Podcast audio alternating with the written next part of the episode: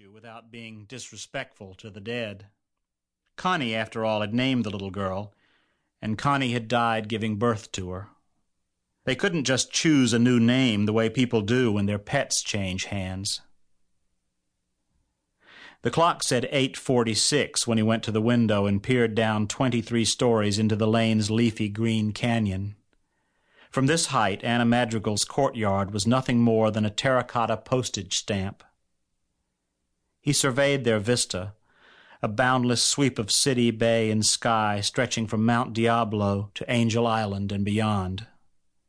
There were no chimney pots or eucalyptus branches blocking their vision, no unsightly back stairwells or rocky rises framing some half-assed little chunk of water. What they had at the summit was a goddamn view, as slick and unblemished as a photo mural, and just about as real. They had done it for Shawna, and for security, and because they needed a tax shelter.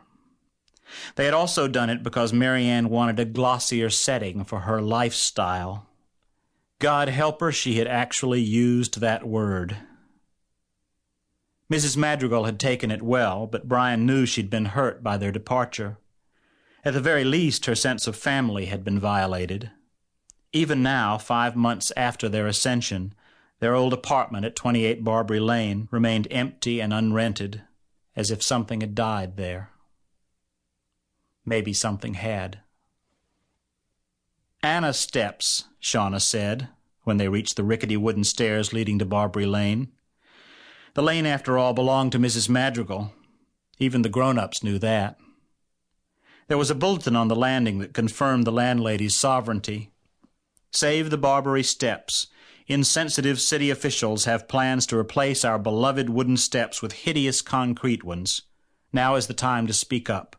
Contact Anna Madrigal, 28 Barbary Lane. Damn right, he thought. Give 'em hell, Anna. The landlady stood in the courtyard, hunched over her largest sinsemilla plant. She was plucking its leaves with a tweezer, coaxing the potency into its blossoms. Her face suggested brain surgery in progress, but she was humming a merry little tune. Shawna bolted into the courtyard, losing herself in the folds of Mrs. Madrigal's pale muslin skirt. The landlady gave a startled yelp, dropping the tweezers, then laughed along with the kid. I saw your notice, he said. Are those crazy bastards really going to tear down the steps? The landlady nodded soberly. If we don't put up a fight. Well, if there's anything I can do. There is, actually. I thought perhaps if Mary Ann could say something on her show, you know, just a few words about preserving our heritage, that sort of thing. She fussed with a wisp of hair at her temple, waiting for his response. Yeah, well, sure, I could mention it to her. They have an awfully rigid format, though. He was backtracking now, remembering Mary Ann's aversion to what she called hokey local items. Mrs. Madrigal's crusade would almost certainly fall into that category. The landlady read him like a book. I see, she murmured, then began scanning the ground around her feet. Now where did those damn things go? Shawna, dear, look over there in the ivy and see if you can find Anna's tweezers. He thought briefly of begging her forgiveness, then turned frivolous in his embarrassment.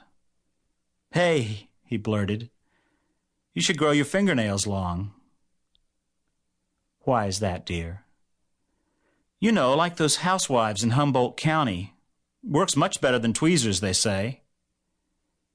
She handled this clumsy inanity with her usual grace.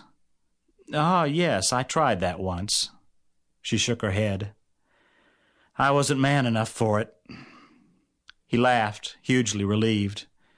In Mrs. Madrigal's repertoire, a proffered joke was the next best thing to forgiveness.